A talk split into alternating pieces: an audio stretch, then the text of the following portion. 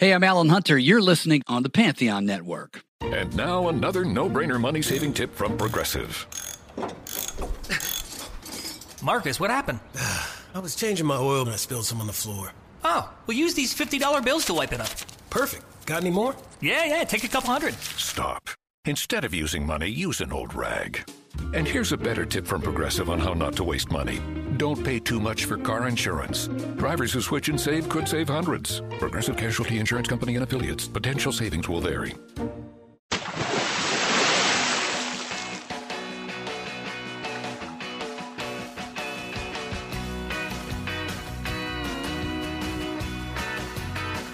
Hey, everybody. Thanks for tuning in to Deep Dive, the All Music Books podcast, where we speak with authors of music books, bios, history, criticism, cultural takes, and everything in between. I'm your host, Steve J. Today's guest is Bill Nowlin, who wrote a book called Vinyl Ventures My 50 Years at Rounder Records. Welcome, Bill. Glad to be here. So, two roots music enthusiasts meet at Tufts University in the 60s. They share record collections, they see live music together, and Rounder Records is born. Was it that easy? In a way, I guess it was, because we didn't set out to start a business. It was just something we put out a couple records, and it grew, one might say, organically uh, from there. Not having any particular ambitions, not having any business plan, anything could go wrong, but more things went right than wrong. And uh, it evolved with a lot of help from an awful lot of people and a lot of hard work. So, what exactly was the early rounder in your view? It wasn't a business, obviously, and you mentioned that a few times in your book. It was more of a collective, I guess, but how did you guys see this? I call it a hobby that got out of control. We were all graduate students pursuing other things. Marianne was a graduate student in history, uh, Ken in early childhood education, and myself in political science. You know, it was early on. So, what we envisioned our ultimate careers might be, mine was teaching. I actually started as a, uh, a professor of political science, what's now the University of Massachusetts at Lowell, the very month before our first two records came out. But uh, you know what we would have done otherwise, I don't know. We might have started off on those careers, and we might have stayed there, or something else might have happened. But I mean, we put out two records that first year, October 1970. Then we put out three the following year. But this wasn't a large number of records. It was kind of a hobby in some ways. The third year, though, we put out 19 albums. That was beginning to become something very different. Definitely. And it, it was strictly an on the job learning experience printing, invoicing, especially distribution. You know, the record industry for independent labels was very, very different in those days. It was kind of the wild, wild west, wasn't it? There were people that had come before us. There were four or five other small independent labels that we kind of modeled ourselves after. One that was sizable was Folkways Records. Another was Arhoolie that maybe had, I don't know, 40 or 50 albums out at that time. I'm not really sure. They be, both used four digit numbering systems. So that's why we started with rounder 0001. It wasn't that we knew we would ultimately put out over a thousand albums, though we did. It just was a numbering system that we adopted because we had to start someplace. And one's usually the first thing, but we put three digits in front of it. And I, you mentioned invoicing. Uh, I mean, I, I do often tell the story about the first day I dropped off five copies of each of our first two albums at a local record store. They said, be sure to send us an invoice. And I nodded like I knew what they were talking about. But we were in another world. We were hippies at the time, I guess, and academics. And even a very standard business term like invoice didn't mean a thing to me. But I knew I would send them a bill. I just didn't realize that it was synonymous with invoice. In the early years, especially you and Ken were on the road a lot, you know, traveling around to music festivals and selling the music there. And the music was not especially commercial, a lot of, you know, folk and bluegrass especially, yet you found an audience. Was it bigger than you all had thought? I don't think so. I don't think we thought about the size at the time. We just sort of did it it definitely was not commercial music. There was uh, never a time that we really decided to, okay, let's go to head to head with the major labels or something of that sort. We had some albums over time that they would have loved to have signed, and we had some artists that moved on to major labels, some that moved on and then came back again.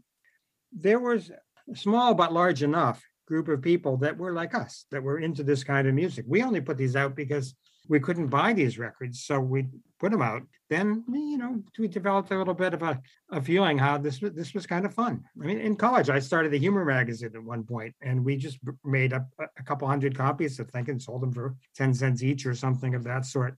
It was just kind of beginning entrepreneur or something of that sort. Uh, it it hooked us a little bit because we got such positive feedback. This is great. You know, what are you going to do next? You were in a position where, you know, often you'd be finding records, but, you know, very quickly you would start recording them yourselves in the studio, right? Yeah, well, the first album was one that we bought for $125 that was previously recorded, and somebody uh, didn't put it out, so we did. But the second one that came out that same day was one we did record ourselves. We recorded half of it at the MIT college radio station and half of it at Harvard's radio station. The total cost for that album was $7, which was the cost of two seven inch reels of audio tape. That was quarter inch thick tape uh, at the time. And that was the cost because the, the colleges let us use the studio for free. Yeah, and very much a, a, passionate arena too. I remember reading about your first art director, who was a, a graphic designer, but you know, he just, you know, like a lot of us, he just thought designing an album cover was the greatest thing in the world. So he he just said, "I'll do all these for free." And like, yeah, know, he didn't know how many we were going to put out eventually. That's awesome. But he did do uh, several of them, and and as I said, we had an awful lot of people helped us. People, you know, write liner notes without asking to get paid for them. Well, you designed a few albums yourself and over the over the years for Rounder. We had you on payroll.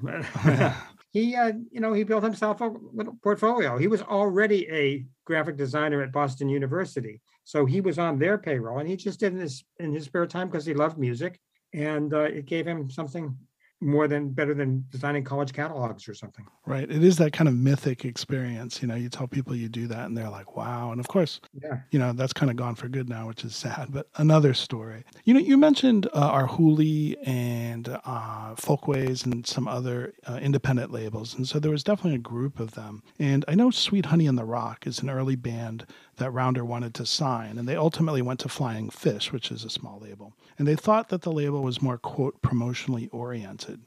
And Rounder had very tight budgets, as we've said, but this feedback pushed Rounder across another threshold. Is that right? Yes, that was a few years into the label. I had gone to the University of Chicago uh, for graduate work and met Bruce Kaplan out there, uh, who helped run the University of Chicago Folk Festival. And he was said he was thinking about starting a record label. And so we met up again a, a couple years later after we got our first couple albums out and talked about what he people he was thinking about recording. We talked about who we were thinking about recording and decided to just join forces. So he joined us and helped finance a bunch of albums. Uh, and after a year or so, he was living in Chicago. The three of us were all living in the same apartment in Somerville, Massachusetts. He just decided he, you know, he he needed to run his own company, and that made perfect sense. So we worked out a way that he could disengage, start flying fish records. And one of the early acts he signed was Sweet Honey in the Rock, who we would have loved to have recorded, but they went with him because they had a sense correctly that he was putting more effort into uh, marketing than we were. And so it kind of woke us up. You know, it's not just enough to put out a record, but there were musicians that were trying to make a living at this, and it meant something to them to have somebody promoting them rather than just putting out an album and then going on to the next one.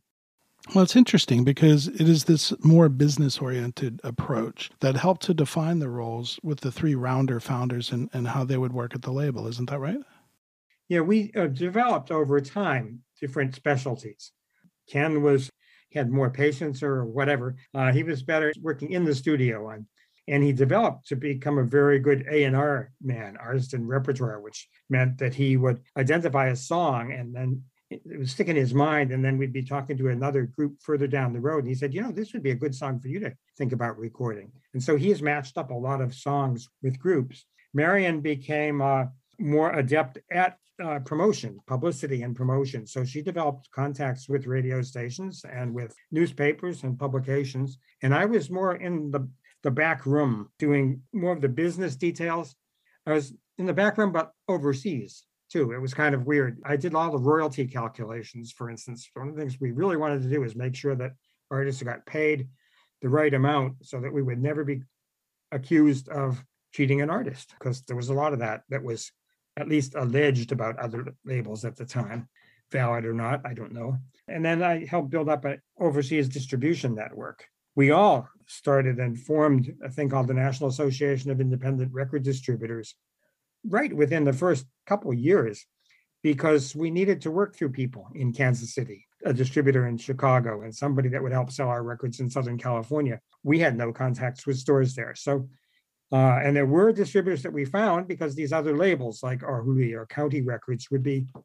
We all went to Chicago, called several in, and we formed a national organization that sort of rationalized this. Well, the distribution network, and we'll get into a little bit of that later also, but that's one of the things, eh, eh, you know, that I mentioned at the beginning about kind of the wild, wild west, because there was some smaller ones. And the, I think NAIRD is the abbreviation for the, the one that you just mentioned. Isn't that right? NAIRD, yeah. That definitely helped independent labels quite a bit. And that was very early on. Yeah, it was. It was, uh, we drove out in a car with a, two guys had another small label in Cambridge and we got to uh, Chicago. It was around 1972, I think it really made a big difference to have people willing to locally in, in these different regions represent your records, just as we represented right near the very beginning. We, you know, we had stores that would say, well, we can't just buy two records from you. You have to go through a distributor. And so uh, we're a distributor. Well, what are you distributing?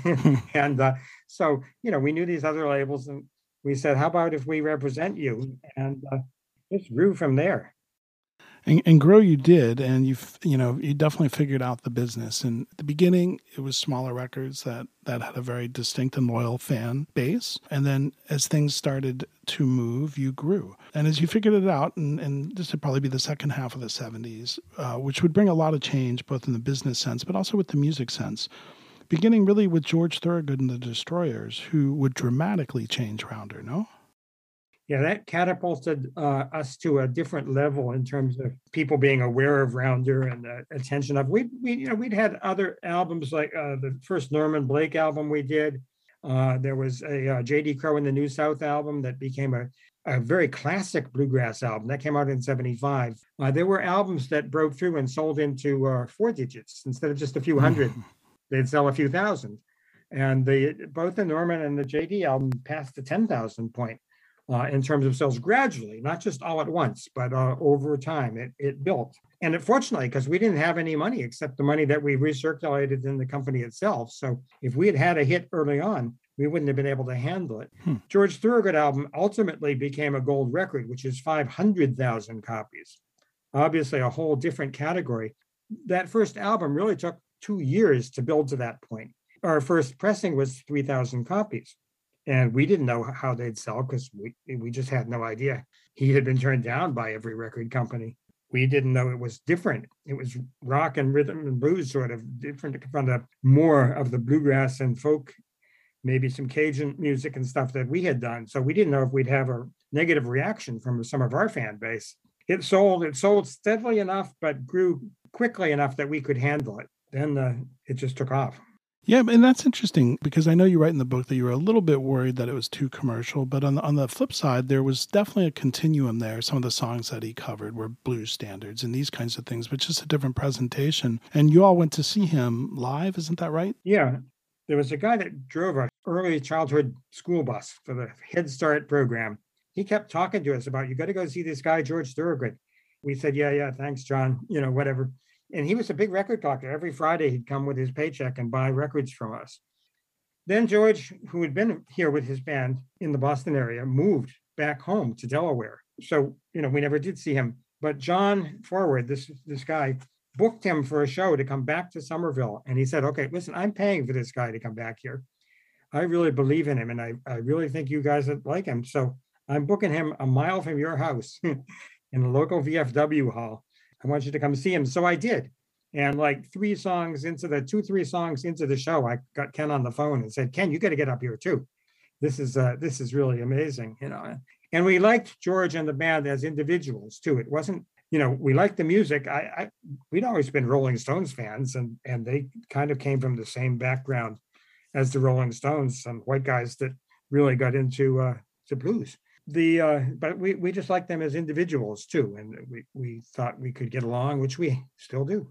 oh, that's great. But 1978 then sees the follow up of "Move It On Over," which was just massive. I I remember buying that in high school, and I hadn't heard of Rounder Records. I was down in Miami, and it's like, who is this label? But I had heard that record, and you know, it was a game changer.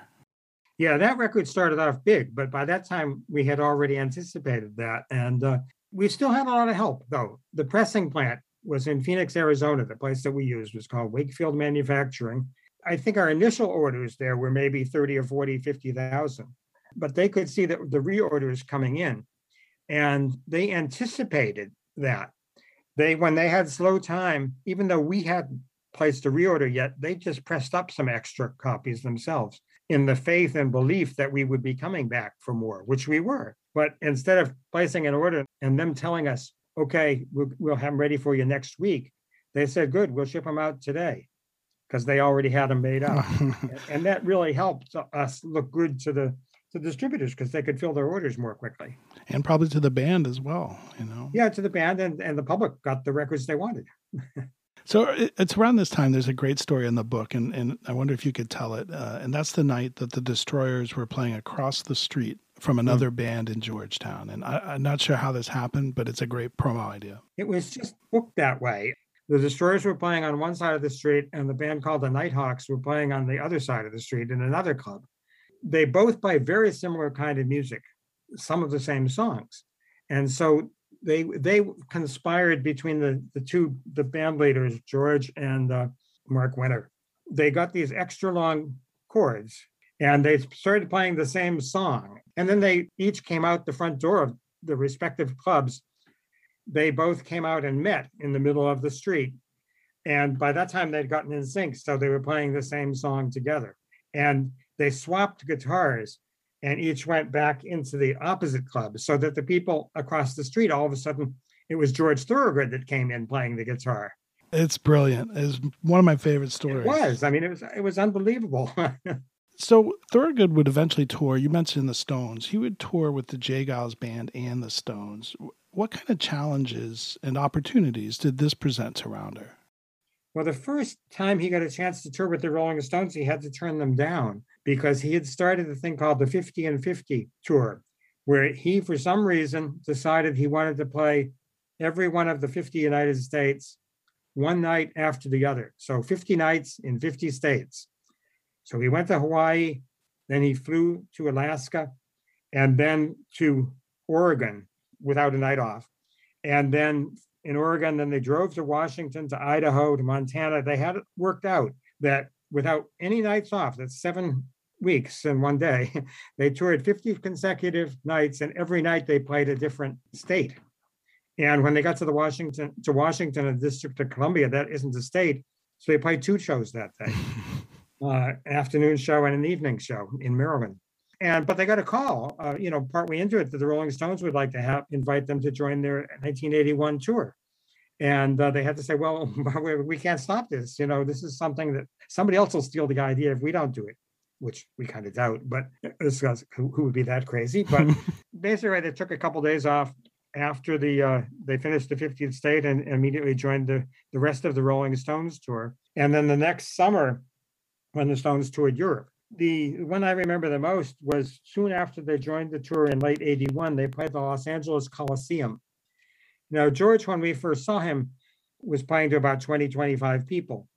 Uh, this was 100,000 people I mean, it's it's uh, a, a, gigantic venue, uh, and the opening band was Prince, and then there was George Thorogood and the Destroyers, then the J. Geils band, and then the Rolling Stones. And Prince got booed off the stage. I mean, the other three bands all sound similar, and Prince doesn't really fit that mold, so to speak. So he got booed off the stage. And I can remember being backstage and seeing him come off, and Bill Graham, the promoter, he was like 20 feet away or something. I could hear him say, in a sense, if you don't get back out there and finish your set, you'll never play in this town again. and Prince turned around, they did it. People were throwing shoes at him and all kinds of stuff. And but he went out and finished up. And and then uh, you know, George Thorogood came out, and the crowd that was primed for that kind of music was was happy. That's an incredible bill, though. I mean, they, they just don't do that anymore. You know, you're lucky if you get two good bands. Yeah. That's that's a hell of a bill. We're speaking with Bill Nowlin, the author of Vinyl Ventures, My 50 Years at Rounder Records. Rounder had a little bit of a reputation, or at least in the industry, it's kind of, you know, catalog. You always hear that word associated with them, and maybe that's because of the way you started. But you would also work with NRBQ, which had an incredibly devoted following, but they also kind of fit that mix of updated, you know, the sounds that first drew you in. Is that fair? Yeah, I mean, by that time George Thorogood had broken, so we had shown that a certain kind of act we could help them and not get in their way, maybe, uh, and you know have have a decent audience. So a group like NRBQ, they were you know pretty much iconoclasts themselves, musically and personally. You know, if it had been earlier, maybe they wouldn't have taken us seriously. Uh, but they, they approached us. I think they had had started doing some stuff on their own label. It started a label called Red Rooster Records they wanted to try to do a little bit better. I guess they'd been on Mercury at one point, but got dropped, and we were the right place at the right time for them. Maybe it, it was. We really enjoyed working with them. They uh, I must have done about eight or nine albums eventually. 1981 also saw the launch of Heartbeat Records, whom I'm a huge fan of. You licensed some of those records and they would become standard bearers, but you also decided to record a live album. It's Skateland Roller Disco, which was way ahead of its time. Yeah, it was uh, that was definitely an interesting event. But when we started, um, the movie "The Harder They Come" had come around, and it was played in Cambridge every weekend for a year or two, and so I got kind of got hooked on reggae uh, from that movie. We had a couple people in the area that really did know reggae music, and uh, and so joined with us, and we had like two, three people that hadn't been part of Rounder that kind of joined in. Most of the albums that we put out on Heartbeat over time were licensed partly for ideological reasons, because they were financed and therefore owned by the musicians themselves. And that way, in a sense, we were never going to get criticized for exploiting them because they retained the ownership. We just paid them for the copies we sold.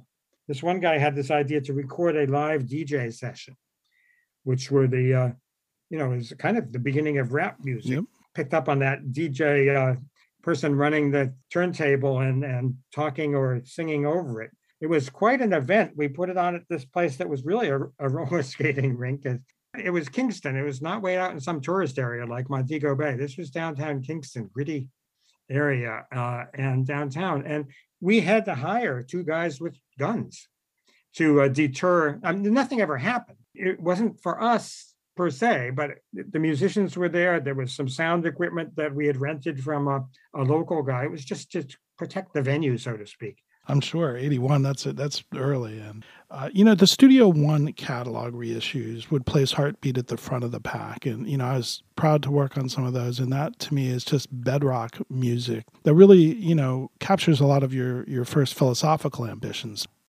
Yeah, I, I mentioned a couple of people that had joined in. Uh, Duncan Brown was one of them. Uh, the main guy was Chris Wilson, and he became a basically the head of Heartbeat Records in a way for many years. He grew up in Jamaica. He'd spent the first 14 or 15 years of his life in Jamaica. Actually, I guess he went to high school there and then came to the United States when it was time for university. But he knew this music as a teenager, as he'd grown up with this music. And he worshiped Clement Dodd, who was the head of, uh, of Studio One, had his, had his main office in Brooklyn, New York. And I, I went down with, with Chris and we met with him and we put out a, a first record, The Best of Studio One. And then we put out Best of Studio One volume two. And eventually, over time, I think we probably put out 35, 40 albums from just their back catalog, working with them, plus some of some other producers as well. I mean, we're talking now in 2021, Heartbeat hasn't put out a record for 10 years or more, but Chris is still working with Carol Dodd, who is uh, Coxsone Dodd's daughter. They are still working on uh, marketing Studio One records essential listening and shout out to Chris Wilson and to Josh Blood as well, who uh, who was his assistant. They did uh, some great work. 1986 would see the signing of the artist perhaps most associated with Rounder and whom you would have a relationship for 30 years. How was Alison Krauss discovered? Ken had a cassette. He listened to demo tapes better than Marian or I did. You know, we all people sent us bands sent us tapes, usually cassettes in those days, audio cassettes, to listen to if they were hoping that we might put out a record of them. I might listen to the first track or maybe a little bit of the second track. And if it didn't grab me right away, I would kind of, you know, go on to something else. I was more, really more on the business side anyhow. But Ken felt maybe duty bound or just, I mean, it paid off in a case like this. This was a fifth track of a cassette. He heard Alison's voice. And it was a bluegrass band, but she didn't sing on the first four songs. And when it got to the fifth track, there she was. And he just instantly said, Wow, you know, who's that? and made a few phone calls and so forth. And uh, she was 14 years old at the time. You know, ended up talking to her mother, and uh, they uh, agreed to do an album. You know, parents had to sign it instead of her because she was a minor. We couldn't be uh, violating child labor laws, although they were. There was probably a dozen artists that we signed when they were teenagers. Bela Fleck, Mark right. O'Connor.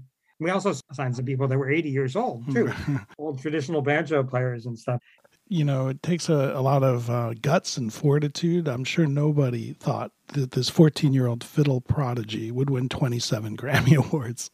Right. I mean, it was just this year, Beyonce finally surpassed her for the most Grammys by a, a female artist. Amazing. Alison has had that distinction for 10 years or so, and she just doesn't record as much as she uses to, maybe. And mm. Beyonce is pretty well known. I've heard of her. Yeah. You know, another person I've heard of is Robert Plant, who was the former lead singer of Led Zeppelin. And Alison would record a duet album with him. How did that project come about? I think that I was there at the first genesis of it. There was a show at the Rock and Roll Hall of Fame in Cleveland to honor Leadbelly. They invited Robert Plant, who had recorded some Leadbelly or Leadbelly-ish music at one point, but also Alison. And I'm not actually sure why Alison got invited, but the two of them met during the show. And then I can remember getting on the bus, going back to the hotel, and the two of them starting to talk to each other a little more. And I, I think that's where it came from. Is certainly the first time they met. I had no idea what they were talking about. I was I wasn't involved in that. The first album, Raising Sand, came out in the year 2008, and that sold you know lots of copies. Hmm. it won the Grammy for Record of the Year and Album of the Year. And it's extremely rare that the same artist or artists would win both Grammys in the same year, but that happened that very year. And I think, if memory serves, there are five more Grammys associated with that record, weren't there? Was- I, yeah, there, there's more than those two, but those are the two big ones. yes, of course, of course. And I'm proud to have worked on that record. And I distinctly remember conference calls with Robert Plant, Alison Krauss, and the photographer Pamela Springsteen, who yeah. has a famous musician brother. And, you know, I'm sitting there on this conference call thinking, this is a good day at work. And you probably met Robert when he came over to the studio to the to Rounder Warehouse at one point, the offices. A delightful guy, and and yeah. I remember uh, going to Fenway Park with Alison when she sang at the national anthem. She did, yeah. She was in overalls and couldn't have been more at ease and just a, a wonderful person. We're speaking with Bill Nowlin, the author of Vinyl Ventures: My 50 Years at Rounder Records let's talk a little bit about business. You know, for 50 years in the record industry, especially as an independent, is pretty special. You know, for an old fashioned, I use that in air quotes, label, Rounder jumped ahead in, in a couple of areas, and mostly in distribution and format. You guys were early into computerization of the business side of the label, isn't that right? Yeah, when we started, I guess because maybe because we didn't have the kind of background of doing this, we just decided to do things the way that made sense to us. Uh, we put a lot of emphasis on the liner notes early on because we like to read when we bought records. We liked the companies that that gave liner notes. We were fortunate to have this designer from Boston University, and then later people like yourself. Uh, we wanted to put out albums that were more attractive than the average albums. We wanted the business details to be handled better. We paid royalties that, at least at first, were a little higher than uh, than the average uh, number of royalties. But about four years into the company, we realized we better start rationalizing our business uh, operations some. We had never paid any taxes, for instance.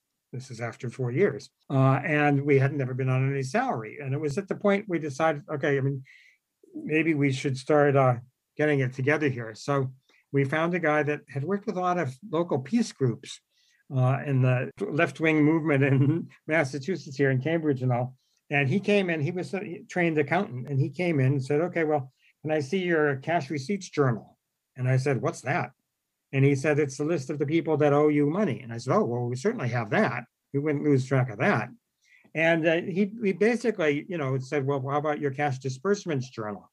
And uh, this and that. And we had everything that we needed. And he said, and you've never filed taxes? And we said, well, no, but we also haven't made any money because uh, we just plow everything back in again. I don't know when we first used a computer in one way or another, and uh, it was pretty rudimentary at first. Uh, but we, you know, it grew. We had a fax machine that we I would send stuff to overseas uh, distributors and so forth. There was no such thing as email for 25 years into the Rounder. I mean, was, I do have some emails from '96. I don't know when when the first ones were, but they were in the mid '90s, and we were well underway by that time. But yeah, they um, it was quite a treat to be able to computerize the royalty system because I had done that all by hand. And we would talk mm. about hundreds of albums. I would stay up for weeks, you know, just stay up at night and be hand calculating all these royalties. You were also ahead of the curve a little bit environmentally. Along with Rykodisc, you got together and, and did this, the ban the long box campaigns, which was you know hugely wasteful and, and cost prohibitive for the, the consumer. And you also did some ambient kind of recordings that you licensed to them for the CD, which was now a new format that you guys were just going into. Yeah, Rykodisc was a real leader uh, in both of those areas. Actually, I think it was Rob Simonds that was the first one to start talking about banning the box when compact discs came out. They needed to go into record stores, and record stores' display bins were all 12 and a half inches wide so they could hold an LP record. And compact discs are six inches wide. So you could kind of put them next to each other, but then they kind of run into each other. They don't stand up tall enough. So they were put into what were called long boxes that put the CD in a window up at the top, and then the bottom was just cardboard to hold it up. and uh, we all realized that was very wasteful because nobody did anything other than throw them away but it, it, caught on really quick. I think he wrote an editorial, and I remember writing an editorial for Billboard magazine. We were able to convince the industry, which you know, it, it was rational to to begin to configure stuff for the CD because it was clearly a developing and fast growing format it's funny because the CD now seems like such a thing of the past. You know, I, I, still love them because it's an hour of uninterrupted music, and streaming is great too for different things. So, how did Rounder respond to MP3s and streaming? Because Napster certainly got every label's attention. By that time, we had already been through a couple of different formats. We started with the LP, we added cassettes as an additional item, then we added eight track tapes. Hmm. Uh, which meant more maybe to us than some companies because with a lot of the bluegrass and country music that we did that had an appeal to truckers, and truckers were a big audience for eight tracks. They were bigger in the southeast in general than than hmm. other parts of the country, uh, and maybe in the west. Uh, but that that format didn't last long. But then along came the CD, and Rykodisc was the leader in the CD area too. Our, we licensed a couple of albums to Rykodisc uh, as our first CDs, but we could see that it was a, a really big, uh, big incoming thing. And I we had our first CDs made in the state of Maine. Well, the first were in Japan through a Rykodisc connection. Some people formed a uh, CD plant up near Portland, and I remember going up and putting on all this gear that would look like I was uh, in a pandemic or something. It was just all just you know hit and cover your toe feet with booties and all this kind of stuff. It really grew as a, uh, a format. Then along some years later came digital stuff, and that really seemed to threaten the whole industry. I mean, it was free. You could pass it around for free anyhow. It once you had it, if you had the simple computer. This threatened not only record companies, but also record stores in obvious ways. You know, why why go over to a record store and buy a physical object if you can just call it up on your computer? It, it remains something that everybody has adapted to. I think that what's one of the reasons we ended up selling the company, though, is that we knew that company would eventually adapt and it would be something that you could make money at. But there was a period in the short run where we were getting older. We had already gone through a couple configurations. Were we really ready to take on yet another one full bore?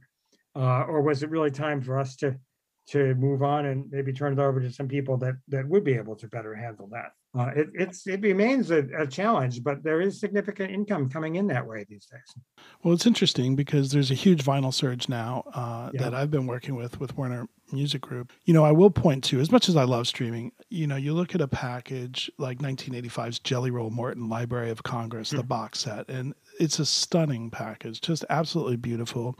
And it's as, you know, uh, integrated and, and, involved as you want to be with a piano box that opens and a 12 by 12 book and six CDs, I think, or eight, and and then a soft cover book, and it's all just it's such a, a beautiful piece, which you certainly don't get with digital streaming. Yeah, you don't get a lot of information either. I mean, I, I suppose it could be there. When streaming first came along, the first thing that we thought about is how are we going to get liner notes associated with this, so the people that hear this music will know who's playing the uh, bass, who's playing the drums. You know, I mean, you don't get that for the most part I think I suppose with with a given band, they'll get their own website and you can go there and find that kind of stuff. But but you have to dig harder than maybe is ideal.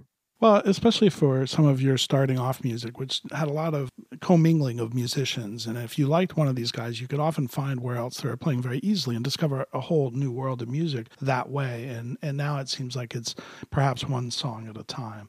But I mean, there are advantages though. I mean, I just heard about a band the other day that I am going to check out. And I know with some degree of confidence, I'll be able to go on YouTube and see that band as opposed to having to write them and have them mail us a cassette uh, and I'll get a sense of what they look like, and uh, you know, I'll, di- I'll dig and try to see what it seems like.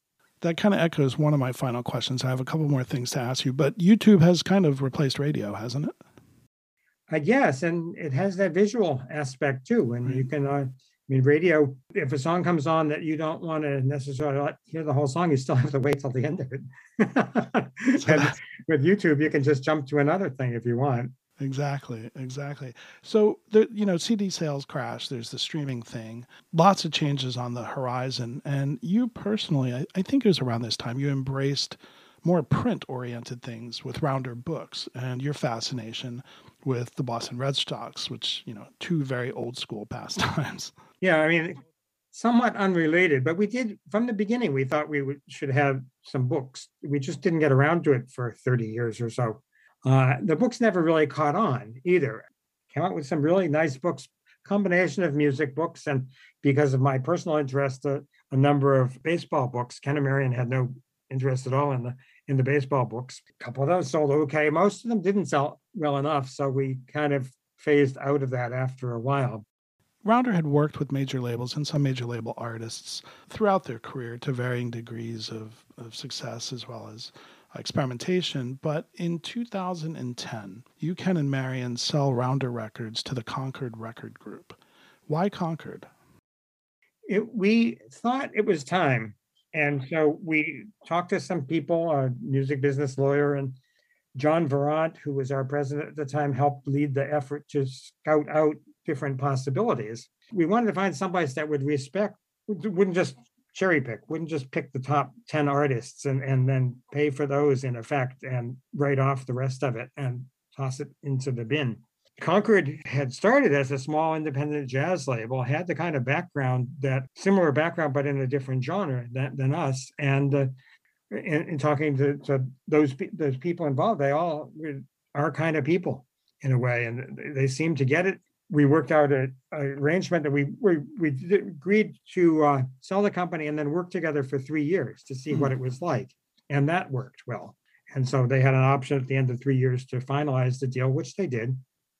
Uh, and but we also created an ongoing thing where we could continue to produce the at least the occasional album uh, that they would put out, and and we've done uh, a couple dozen of those over the last, you know, between twelve and twenty or so over the last eight years.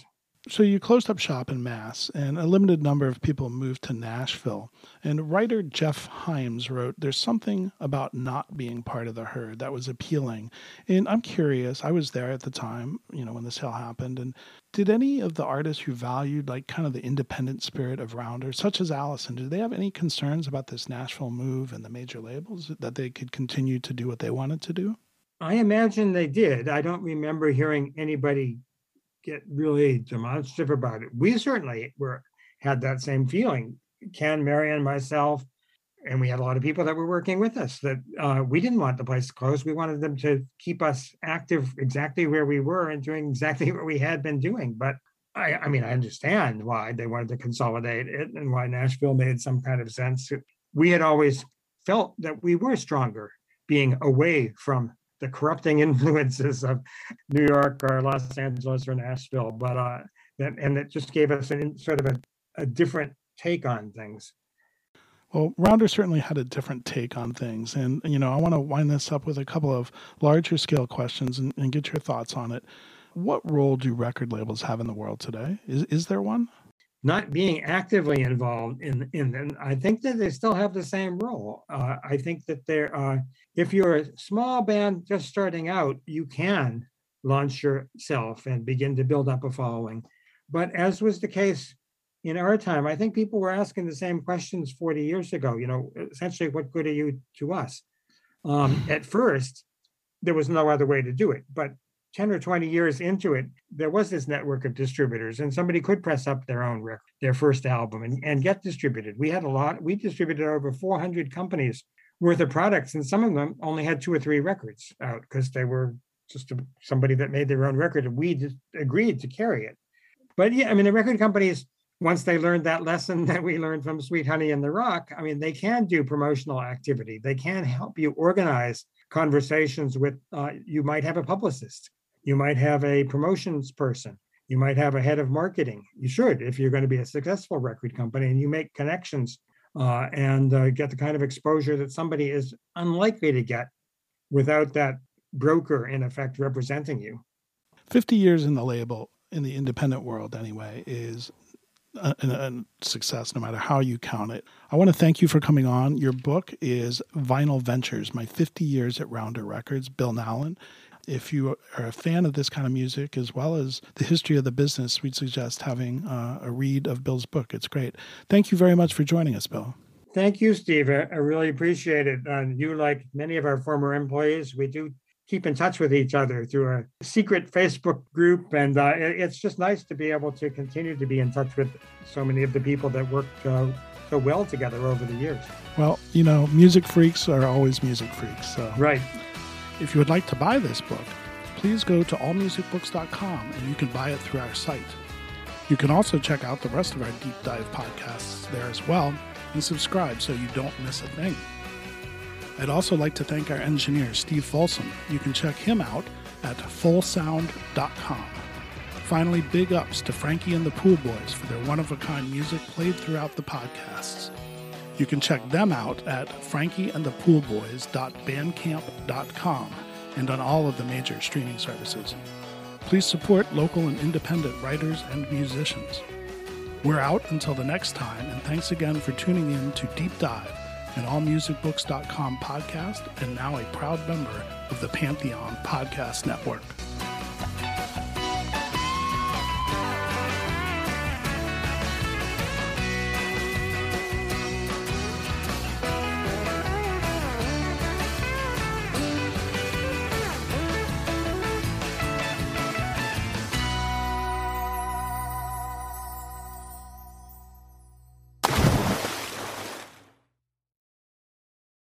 Progressive presents Adjusting to the Suburbs. It never dawned on me how much walking I used to do until I bought a house in the suburbs. Like when I'd say, I'm going for coffee, of course I was walking, but now it's like three miles and no latte's worth that. I find myself inviting people on walks with me like it's a scheduled activity. This morning, my neighbor asked me what I'm doing, and I actually said, I'm going for a walk with Nancy. Anyway, when you save with Progressive by bundling your home and auto, that's the easy part of adjusting to the suburbs. Progressive Casualty Insurance Company coverage provided in service by affiliates and third party insurers.